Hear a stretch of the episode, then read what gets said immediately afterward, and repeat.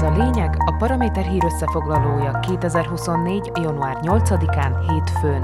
A nap legfontosabb eseményeit Lajos Piános válogatta és kommentálja. A mikrofonnál Kuklis Katalin.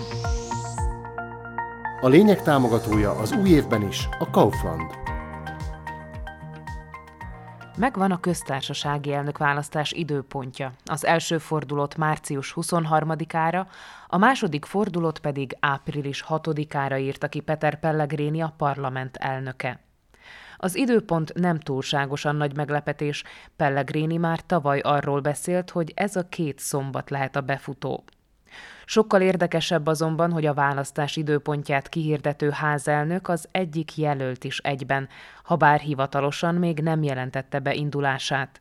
Peter Pellegrini ugyan már meghozta személyes döntését, vagyis várhatóan indul, de pártjának még döntenie kell. Ahlász elnöke már jó néhány hónapja játszik indulásának a bejelentésével, előbb a személyes döntést kellett meghoznia, most még a pártja elnöksége mérlegli, hogy indítja-e elnökét.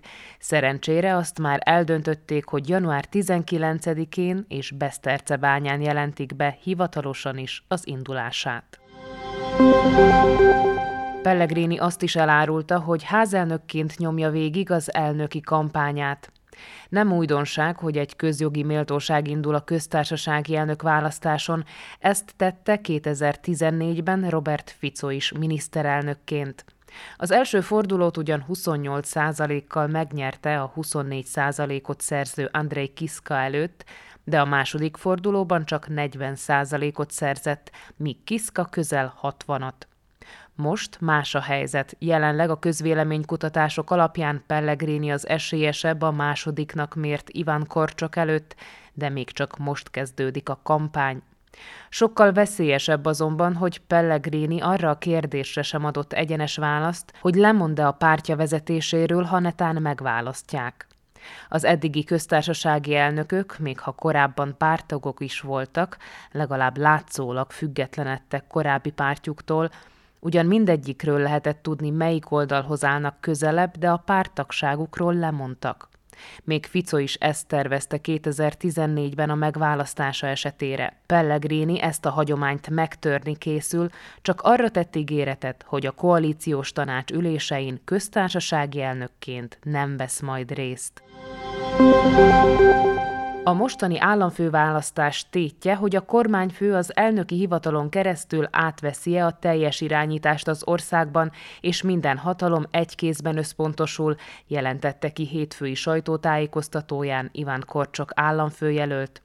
Habár a köztársasági elnök jogkörei nem túl szélesek, az elmúlt évtizedek tapasztalata azt mutatja, hogy igenis van jelentősége annak, ha a kormányfő és az elnök nem egy táborból érkezik. Sokat segített a szlovák demokráciának, hogy 2014 és 2019 között Robert Ficonak Andrej Kiska volt a partnere, és ugyan Igor Matovics 2019-ben még támogatta Zuzana Csaputova megválasztását, a köztársasági elnök megfelelő ellensúlyt jelentett a Matovics kormánynak.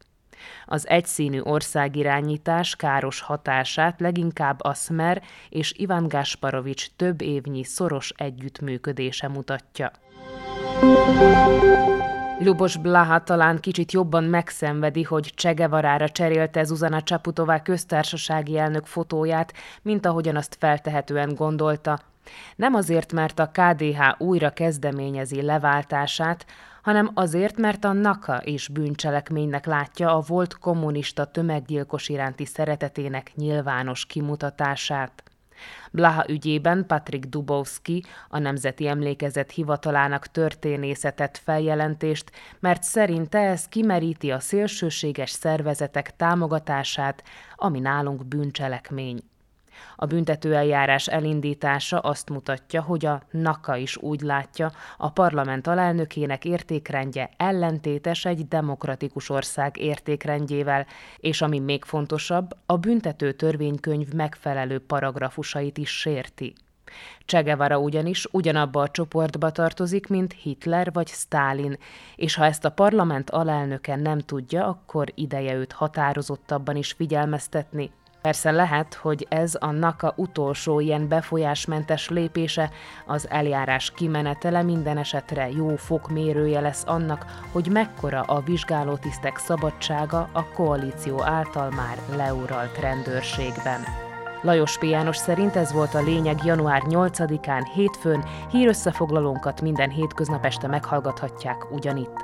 Podcastjainkat pedig keressék a Paraméteren, illetve a Spotify, az Apple Podcasts, a Google Podcasts vagy a Podbean platformjain.